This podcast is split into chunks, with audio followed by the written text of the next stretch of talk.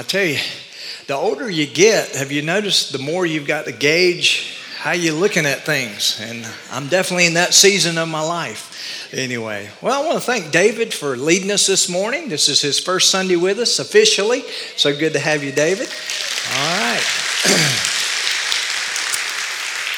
we do want to continue to pray for Nepal. And uh, if you hear, if you've been able to see some of the emails that are coming out of there, you can see that there's devastation everywhere. I'm afraid the news probably hasn't picked up on the worst of it yet.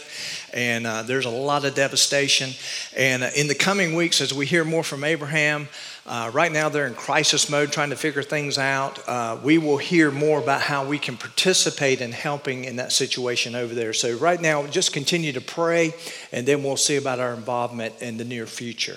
Well, today I'm uh, introducing a, a topic uh, concerning spiritual fruit, and today's the introduction to the series.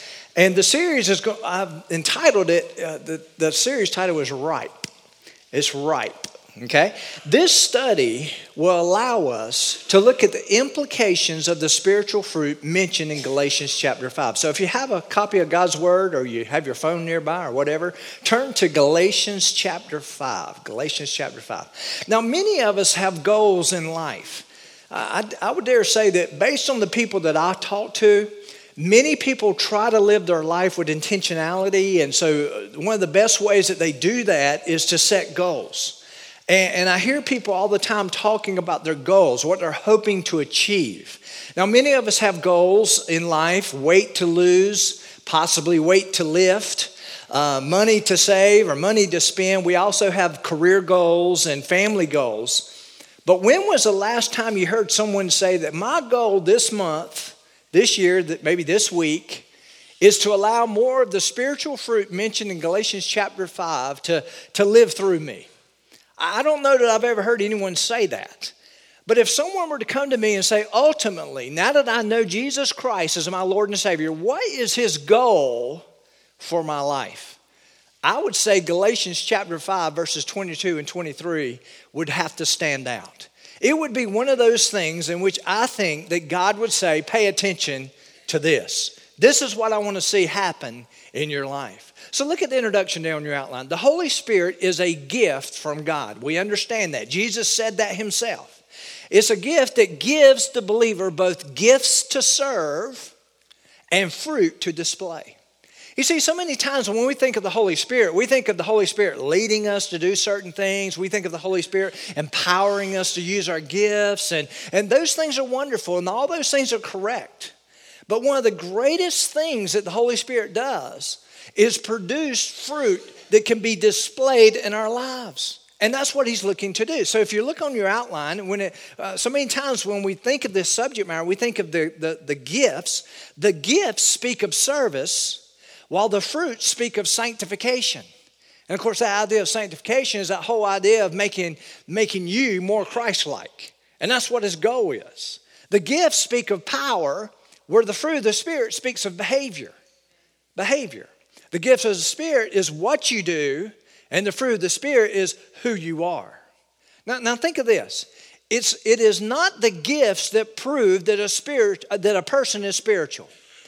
It is the fruit that proves that a person is spiritual. Now think about that. There's many people out there who, who teach, who teach very well, who have the gift of administration, and you can list all the, all the gifts that are mentioned there, especially in Romans chapter 12. And you can say, these people, there's people who are really good at those things, but it doesn't necessarily mean that they're spiritual. To be spiritual is to be Christ like. And that's what it looks like in Galatians chapter 5. So when a person is filled with the Spirit of God, it's not necessarily a, a great gift that pops out. It is the fruit that comes forth.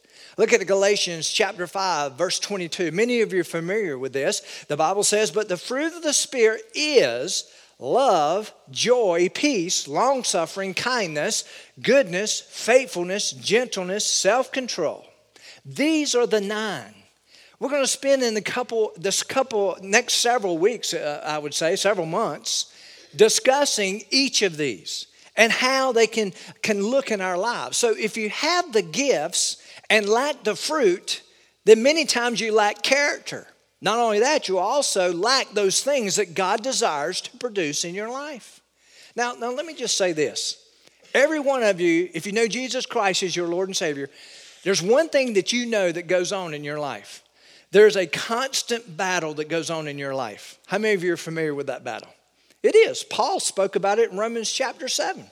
Uh, well, I think one of the greatest men who ever lived, apart from Jesus Christ himself, who was the God man, by the way, Paul was a really good person when it came to understanding the implications of God's word. And even Paul says in Romans chapter 7 that there's an inner struggle that goes on. Well, he mentions it again here. He says in, in, in Galatians chapter 5, look at verse 16. He said, I say then, walk in the spirit, and ye shall not fulfill the lust of the flesh. For the flesh lusts, some translations say wars against the spirit, and the spirit against the flesh, and these are contrary to one another. And I've told you this before, but it just means that they're going in opposite directions.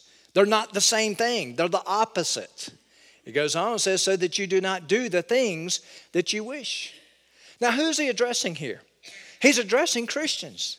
He's saying, I know the key to your life, for you to live everything out that God desires you to live out, is to walk in the Spirit. Okay? To have a daily consciousness, a moment consciousness of the Holy Spirit and His role in your life. And by the way, if you're not, if you're not walking that way, then, then there's only another way that you can be walking, and that's according to the flesh. And what he's saying is they run in opposite directions. Guess what? He's addressing believers here. He's, he's assuming that there are times where we don't get it all right. He's assuming that we, we understand the battle, that we see the battle that rages within us. And he's very clear to point that out. So, so let's look at it from this perspective. We'll look at this a little closer in just a moment. But the fruit of the Spirit is a picture of spiritual qualities that are to be reflected in the personality and relationship of the believer. So you've got these the works of the flesh, which we'll talk about those in just a moment. They're definitely waging war. They're trying to, they're in competition with certain attentions in your life. And then you've got the fruit of the Spirit. These are the things that God intends to be displayed before others. This is what He wants demonstrated. So, the biblical goal, or you could say God's goal for every believer, is for the spiritual fruit to ripen in their lives. To ripen. Now, I went and when I entitled this series, I, I, was sitting there and I actually asked my son Jonathan to come in and we sat there and we discussed it and we looked at it and we said, hey, I want to come up with something really cool here. And, and by the way, he's normally the one that comes up with things, but I came up with this one. and, and he looked at it and he said, he said, Dad, that's actually not bad. Like he was shocked that I could come up with anything. And, and so, really, what really won me over to this title are the definitions of the word ripe. It literally means fully grown and developed. A secondary definition advanced to the point of being in the best condition for use. Number three, maturity in knowledge and judgment. These all describe what it means to be ripe. And so when I look at these spiritual fruit, when I look at these things that God desires to, to develop through us, and I look closely at those things, and I understand that Jesus exemplified these things when he walked the face of the earth, and I say, okay, this is what God wants in my life. How does that happen? It comes through a ripening process, something that ripens within us. Now, I want to change subjects. We're introducing the topic this morning. Hold your place here. Turn to Matthew chapter 7.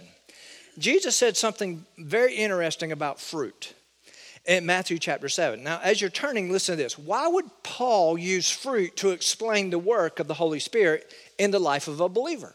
Now, think about that. Why would he say fruit, spiritual fruit? Why wouldn't he say spiritual characteristics? Why wouldn't he say spiritual things that God wants you to do? he says spiritual fruit. And here's why I'm convinced he used the whole idea of fruit. It, it was that whole idea that it takes time to produce it. How many of you are aware of that in your own life? It takes time to produce what God wants to produce in our lives. Fruit is the outward expression that there is an inward spiritual life. That's really what's happening. Another way of looking at it, fruit displays, think about it in the physical term, fruit displays something that's going on behind the scenes. Think about that. And that's what God wants to do in and through our lives.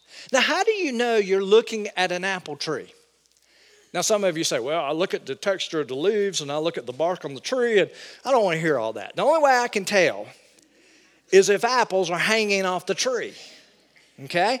And, and, and that's just from so when I look at that. So now Jesus had something to say about this. Look at Matthew chapter 7, look at verse 15. He says, Beware of false prophets. Now, when he says false prophets, he's talking about those who are spreading heresy, those who are attempting to mislead people intentionally. That's what he's talking about here. Beware of false prophets who come to you in sheep's clothing, but inwardly they are ravenous wolves. You will know them by their fruits. Isn't that interesting? He, he, didn't, he doesn't use any other terminology. He said, You'll know them by your, their fruit. Okay? And then he says, Do men gather grapes from thorn bushes or figs from thistles? Even so, every good tree bears what? Good fruit. But a bad tree bears bad fruit. A good tree cannot bear bad fruit nor can a bad tree bear good fruit. Every tree that does not bear good fruit is cut down and thrown into the fire. Therefore, by their what? Fruits you will know them. It, listen, now let's put it in the context of the world uh, of maybe where we live. It's not them telling your testimony, you their, their testimony. It's not them telling you certain things, it's how they live their life and how their life defines who they are. That's the terminology that we see here. So an apple tree, listen, is not productive, is not productive if it does not produce apples. The fruit of the Spirit is the byproduct of a true believer. A true believer. Now, let's look at the process of fruit bearing. How does all this take place? Look on your outline. First of all, there's planting. How many of you are planting a garden this year? Oh, yeah, look at you. Yeah, you're just planting something for the deers to eat. There you go. Way to go. Okay. no, but, but anyway, for fruit to grow, a seed must be planted. How many of you figured that out so far? Okay, you got to plant something. This is true in the natural realm and also true in the spiritual realm. Now, look on your outline. The seed represents the Word of God. Jesus tells us that. In the parable of the sower, Jesus said that the seed was the word of God. However, before there is a fruit bearing tree, what do you have to have? You got to have a seed. Y'all, that, that, that's our salvation. The seed is our salvation. We heard from the word of God. The Word of God convinced us through the Holy Spirit that we needed a Savior. We came to those terms. The only way we knew that was through the seed of the Word of God. And so at salvation, now this is remarkable when you think about it. At salvation, a seed was planted in you. Now we know that when we come to know Jesus Christ as our Lord and Savior, who comes to live within us? The Holy Spirit. And so that seed is there. In John chapter 1, the Bible is talking about Jesus, that whole introduction there. But it says that Jesus is what? The Word. He's the Word. And so all these kind of flow together. So we see this. Now, now look on your outline. The fruit represents what I believe are Christ like traits. Christ like traits. And the first thing you'll notice is that they're, they're not engineered by man.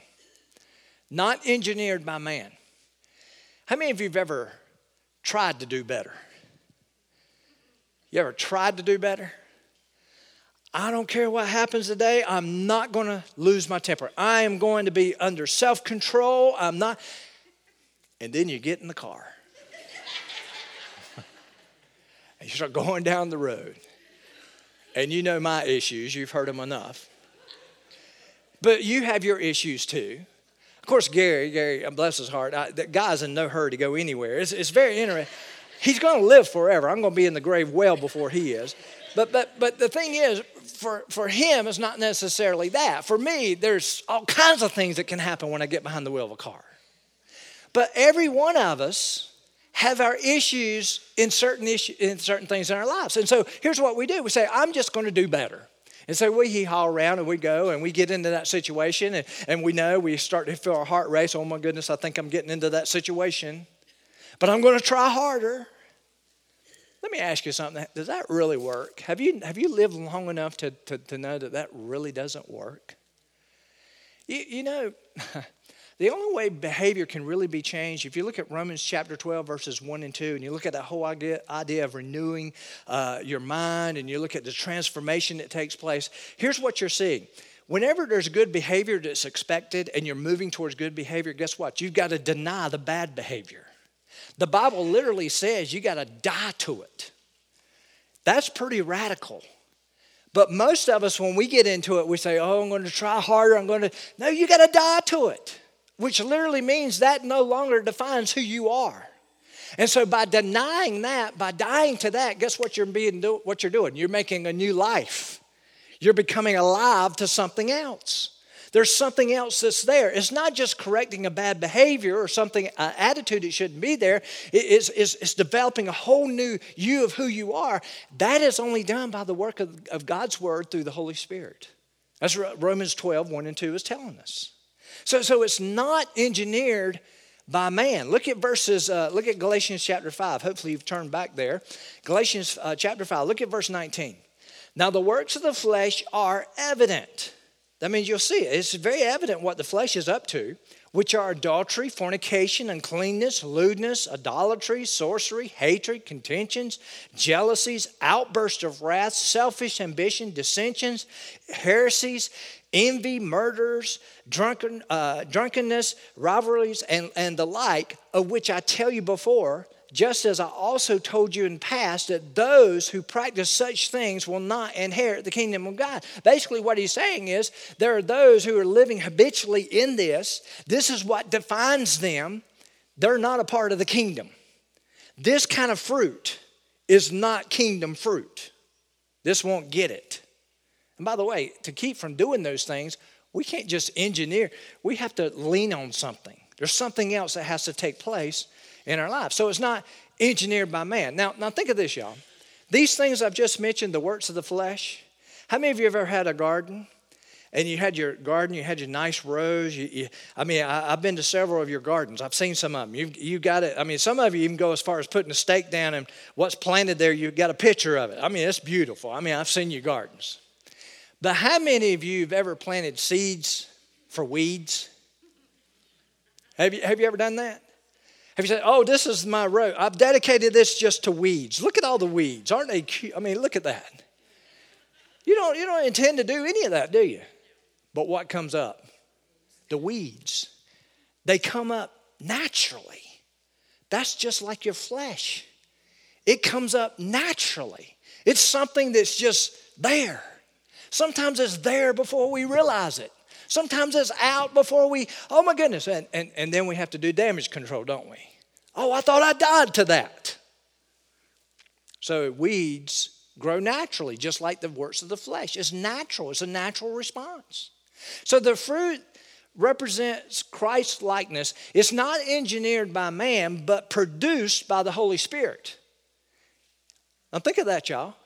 It's a work of God. It's a work of God through the Holy Spirit. So verses 22 and 23, the fruit of the Spirit is love, joy, peace, long suffering, kindness, goodness, faithfulness, gentleness, self control. And then he says, against such, there's no law. Now, many people get sidetracked as to what that means at the end. Against such, there is no law. What that means is you're living in a higher realm than the law. The law is down here to keep you in line, the law is down here to say all the things you shouldn't do. But when we're living out the fruit of the Spirit, we're, we're, we're, we're above all that. We've entered into a whole different realm of what God's desiring for us. Now, does He want us to keep the law? Yeah, He wants us to keep the law. But if we're, if we're allowing the fruit of the Spirit to operate through us, we don't even have to be, we're going to operate exactly the way He wants to. He wants us to. And so we see that. So while, while, while weeds grow naturally, fruit does not grow naturally. Listen to this. You plant what appears to be a small, insignificant seed, then comes the tree, then comes what? The fruit. Something small and insignificant is planted, or what seems to be insignificant. How about this? A husband gets saved. I've seen this take place. A man comes to know Jesus Christ as our Lord and Savior. Now, does that automatically mean that that man's perfect? Spiritual fruit is just oozing all out of him? Not necessarily, but let me just tell you this there is something that does change. There is something. I'm, i would say if, the, if that man comes to know Christ and that seed is planted and there's someone there who's helping him and discipling him, is what we would call it, and discipling him and challenging him on certain things, guess what? You're going to have a wife that won't recognize him one day. You're going to have a children that are saying, will say something like, What did you do with my dad? Because there's something that radically change. It changes. This can't be imitated. During the planting process, or what is called germination, a change on the inside becomes apparent on the outside. That's what germination is all about. And when I look at transformation, I look at discipleship, it's really just a matter of germination. It's a matter of where that seed is planted, and from that seed, something begins to shoot out of it. Something begins to happen. And for a long time, you don't realize it's there, and all of a sudden, you just kind of burst forth. That's what we're talking about here. The next thing we see is not only the planting, but also the cultivating. The cultivating. Growth doesn't happen all at once. How many of you have noticed that? it doesn't happen overnight. It's a slow, steady, growing process. Paul talks about this in almost every one of his epistles. He, he's, he, uh, if you look at all his epistles, he never comes across as one who has arrived. He never comes across one as, I am perfected now. What does he always tell us? He is a work in progress. He's always saying that. In some epistles more than others, but he's always saying that. Sanctification is the process of a person becoming what God desires. It's a work of God. Just because a person says all the right words, serves in church, does not necessarily mean they are growing or even that a seed has been planted in them. You see what I'm saying? It, it doesn't, I've seen many people in which it doesn't appear that there's salvation there, there's not fruit there. A lot of people say, well, great day. I've taught Sunday school for 30 years and I, have done this and I've done that. Well, great, man. We, need that. The church needs that. But let me ask you a question what's, what's happening? That's not the question. The question is not what you've done. Listen, this is what God cares about, is who you're becoming. Is who you're becoming. And who are you becoming? The growth of a fruit tree is not determined by waving branches the growth of a fruit tree is determined by the sap slowly rising on the inside, bringing the necessary ingredients for the production of fruit. And y'all, when we allow the Word of God, which is led by the Spirit of God, speak into our lives, it's just like that sap that's rising up, that's giving life giving nutrients to the growth that we are called to have as a Christian. Now, when it comes to cultivating, there are two essential means for, uh, for growth. First of all, there's nourishing. You got to have nourishing or nourishment. Simple botany tells us that 16 elements are necessary for the growth of a fruit tree. 16. The roots must draw from these essential ingredients for growth and the production of the fruit. So it has to draw. The same is true for believers. There must be certain elements in place for growth to take place. And the first thing you need, look on your outline, you need the sun. Now, some of you are saying you're getting cute with your words here. Yeah, I am. S O N. Okay? Physically, a fruit tree needs the sun. For the believer in Christ, we need the sun, S O N. The presence of Jesus in our life. Number two, we need soul. We need the right environment. That's the reason it's so important. I believe that we need a church family. We hear it called connection around here. We, we need to connect. We need the, the right soul. And, and, and that's the reason our friends are important, who we surround ourselves with. Uh, it's so important we understand that. And then we need water. We need the, the right attitude to the circumstances of life. We, we need these things. There's certain things that must be in place. Another essential to cultivating fruit is pruning. You got to have good pruning. Now, pruning takes time, energy, and they tell me even skill to do it right. You just can't go out and just start cutting things off. How many of you ever tried to do that and destroyed the plant? Yeah. Yeah, I mean you can. You can you can do that. Uh, To bring about the best fruit possible, you need to know three things. Look on your outline what to cut, what to cut. Now, think, of that. think about this. When you get saved, when you come to know Christ, there's still some of those old, that old life still is there. How many of you discovered that? You came to know Jesus Christ as your Lord and Savior. He's wanting to do a work in your life. You want to choose to do the right things, but guess what seems to be there? That old life, the old habits, the old thought patterns, the old attitudes, things in your life that should not be there, the bad things, and possibly even the good things that don't need to be there. And the thing is, you got to know where to cut. Listen, the only way I knew fully where to cut, uh, now I, understand the conviction of the Holy Spirit. How many of you ever have been in a situation where you had a choice to make and you sensed there was something in there speaking to your heart? That's the Holy Spirit. He's bringing conviction, He's bringing guidance to your life, He's bringing discernment. And how many of you have recognized that there's times where you don't always choose that, that path? You still go back to those old ways, don't you? Well, you gotta, you gotta, you gotta know where to cut. I mean, you gotta. First of all, you gotta know what to cut. Second of all, you need to know where to cut. Where do you cut? Maybe there's certain relationships. Maybe there's certain things that you do with your time that need to be cut. You got to know when to cut. And by the way, let me just say this, and we're going to talk about this in just a moment. Did you know that it's God's role to do the pruning in your life? He's the one that does that. And, and do you know his timing is perfect? Do you know that the best time I hear to prune is in the fall? You, you know, uh, you got to know when the best time is. Did you know that it seems like if I look over and I look carefully at what God's done in my life, he, He's been very tender with me over the years? It's like he, his timing has always been perfect. God is patient. You see, there are some. How many of you have been around people who felt like they had the gift of pruning for your life? You ever had that? Now, don't look at your wife, don't look at your husband. I'm, I'm, not, I'm not getting into marriage counseling right now. But you do. You feel like they're, and, and by the way, can people speak into your lives? Yes. There's people who have spoken to my lives, my life, my lives, my life, who, who, who have said, you know, you might want to pay. I mean, that, that's that's there. We need that. But but really, John chapter 15 says that the heavenly Father is the pruner.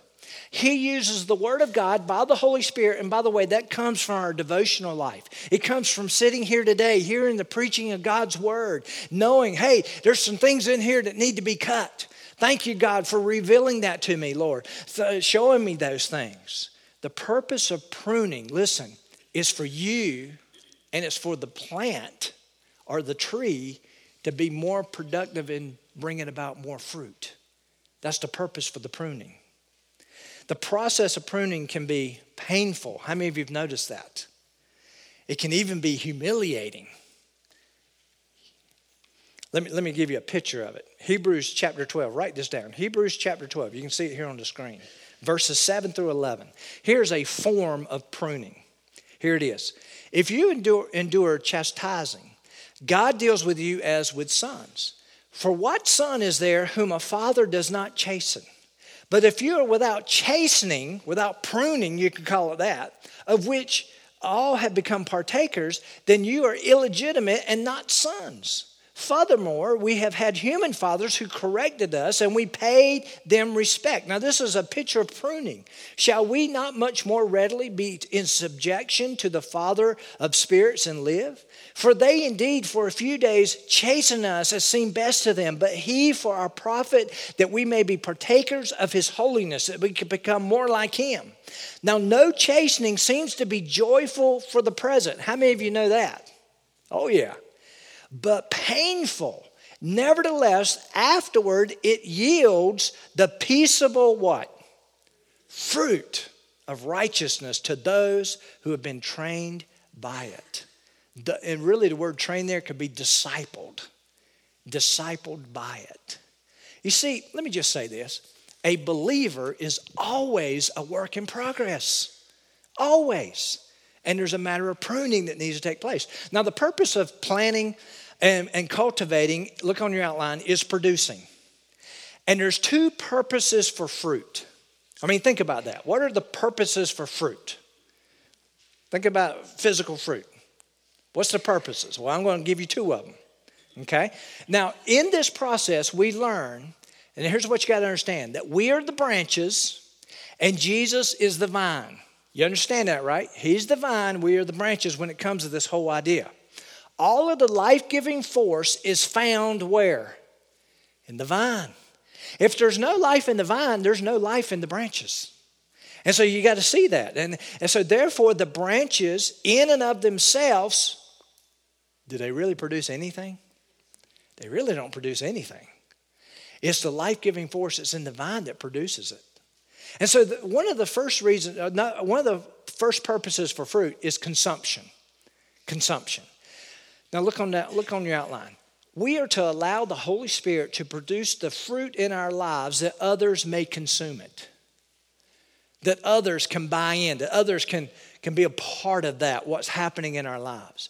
We are living, listen, we're living in a world that is starving for love, joy, and peace. Did you know that?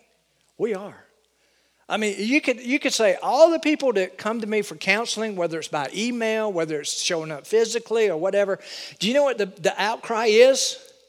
For love, just the first three of the spiritual joy and peace.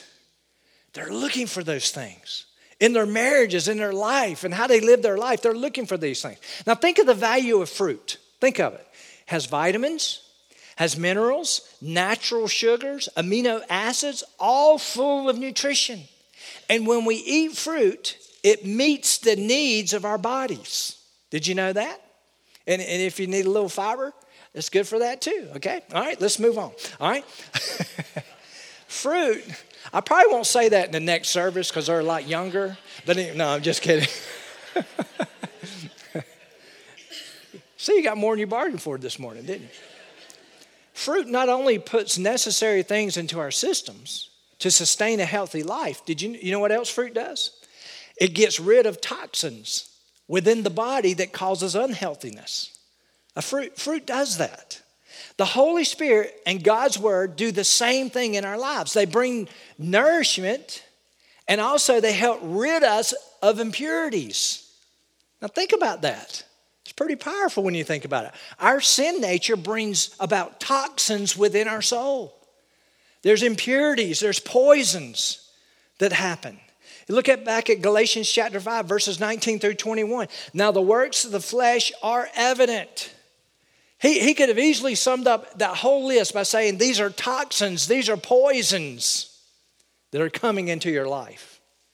But if you allow the fruit to grow in you, it's not only bringing nourishment, it's expelling the toxins that, are, that, that shouldn't be there.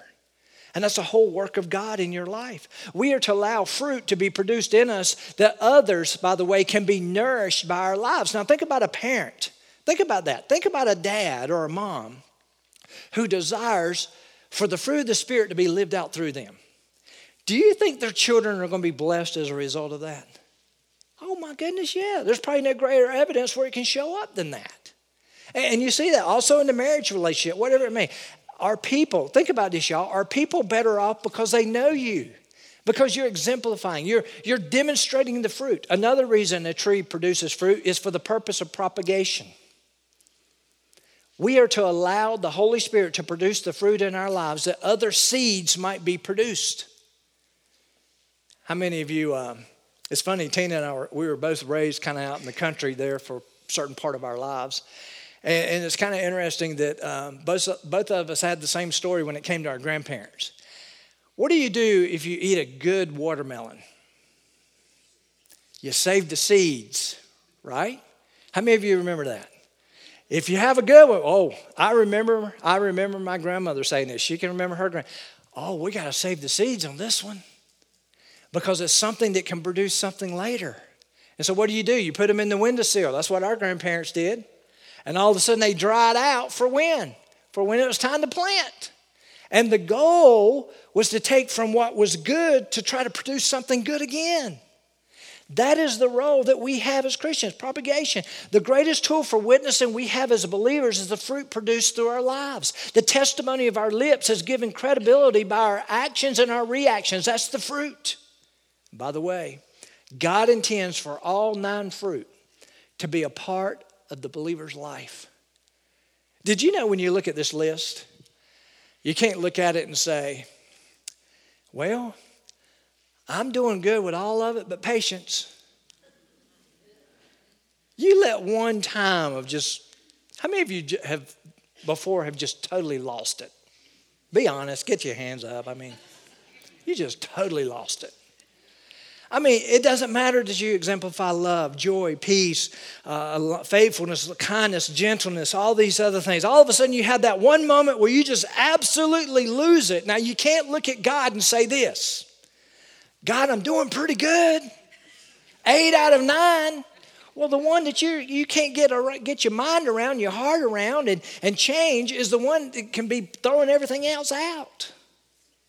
You got to pay attention to all of them. All of them. So here's the application it is not our job to produce the fruit, it is our job to bear the fruit. The life giving vine produces the fruit. We're the branches, remember? We're going to look more about that in just a moment. Okay? So, so what we're doing is we're allowing that life giving force to come within us, Romans 12, 1 and 2, to be active in our lives. And as a result, it bleeds in, it starts working in other areas. So, so turn to John chapter 15. It's the last place I'll have you turn. We're going to see what Jesus says about this whole idea of fruit. When you think about it, now this is so interesting. When you think about it, a seed was planted at Calvary.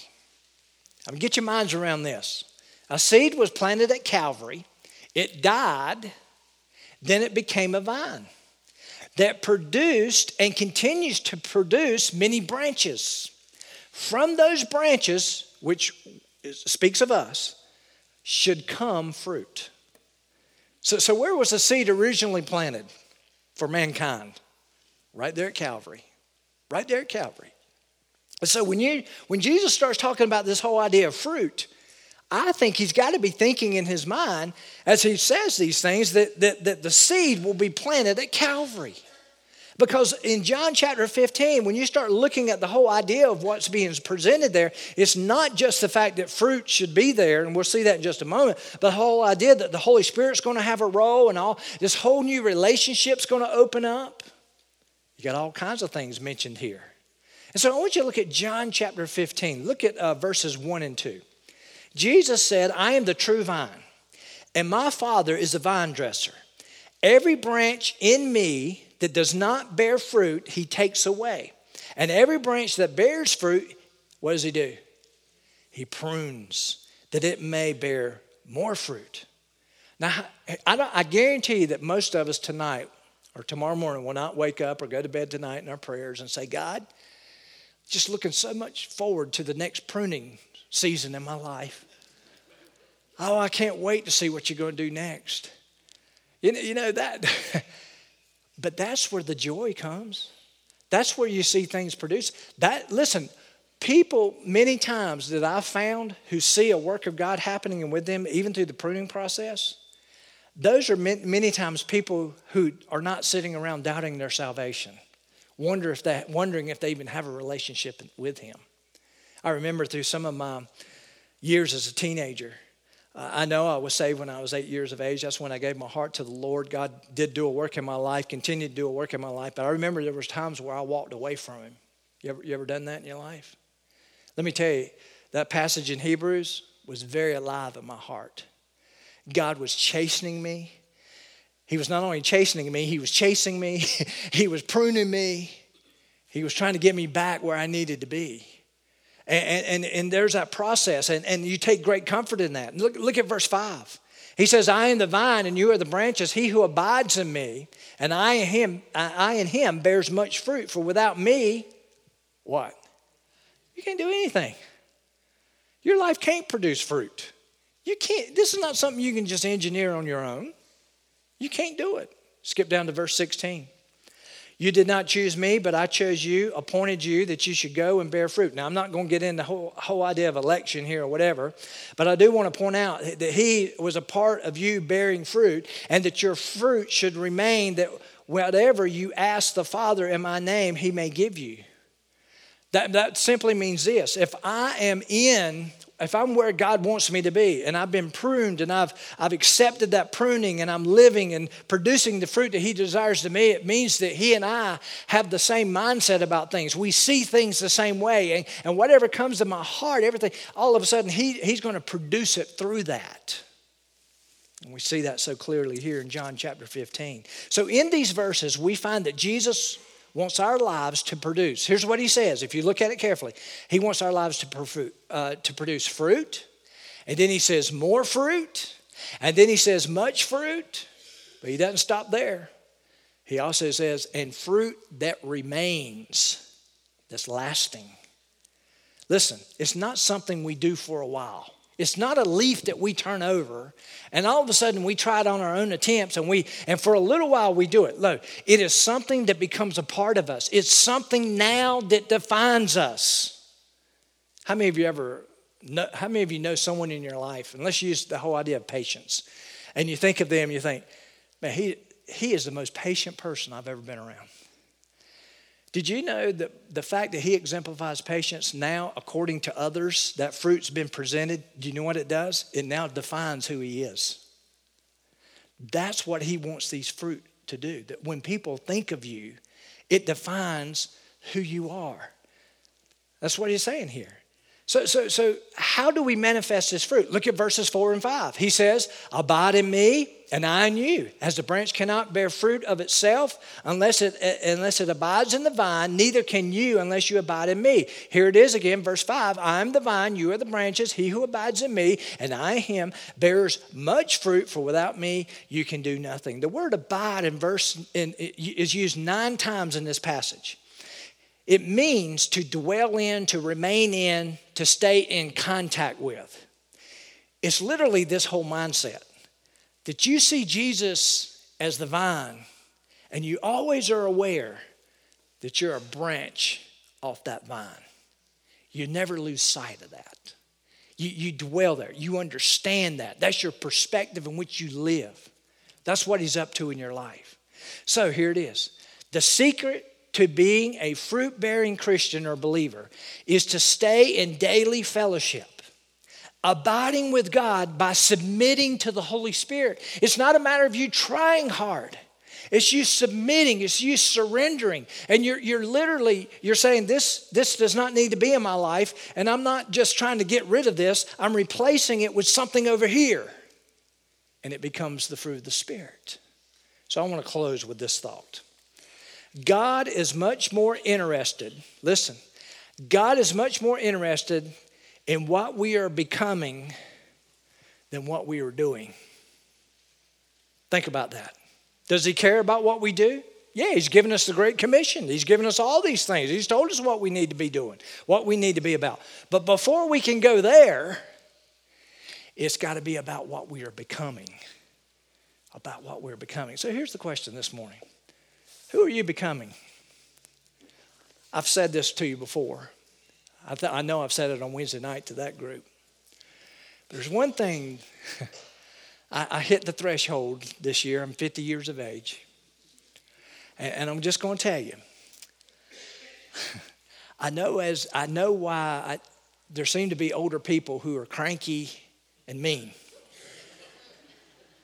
I'm just going to tell you.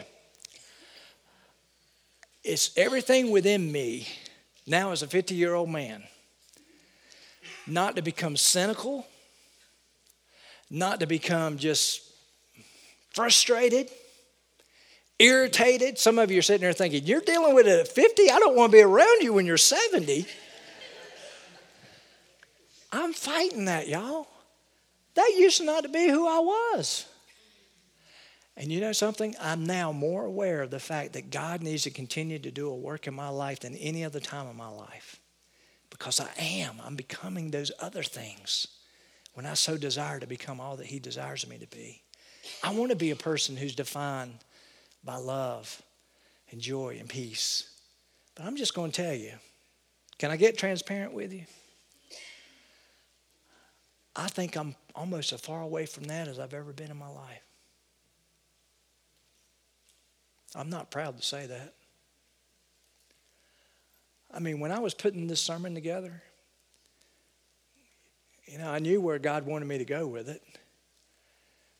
But how many of you have noticed when you get into that, you start seeing something about yourself? You see, God's Word is a mirror. And we look at it. And you know what happens? The reason we don't want to read God's Word, the reason we don't want the Holy Spirit is because we don't want to see the ugliness that's there. That's the reason a lot of you aren't reading the Word. It reveals the ugliness. You don't want to see it. You need to see it. That's when He can do a great work in your life. Would you stand to your feet? Father, I just come to you right now and I just uh, thank you for your goodness. I thank you for your word. I thank you for what it demonstrates, what it shows, what it proves. And Father, I just pray right now if there's someone here today, and Lord, I, I know that uh, I know what you, you expect, I know what you're desiring in my life. Father, I just pray that it become reality. And Father, I know it's not a matter of me saying I'm going to try harder tomorrow. It's a matter of me seeing my need. It's a matter of me seeing what doesn't need to be there and replacing it with what you want to be there. That, Lord, that frustration can be turned into patience and self control.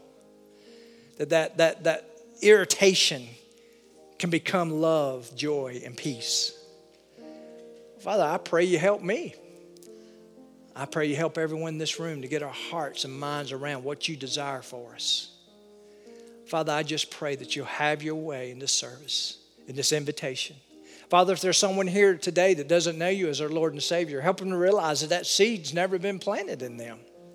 They, they haven't taken the first step. But Lord, that you're there with open arms, willing to receive them, to receive them, to, to, to allow them to grow into the person you desire them to be, their creator. Father, I pray if there's someone here today that needs to do that today, they would make that bold stand today.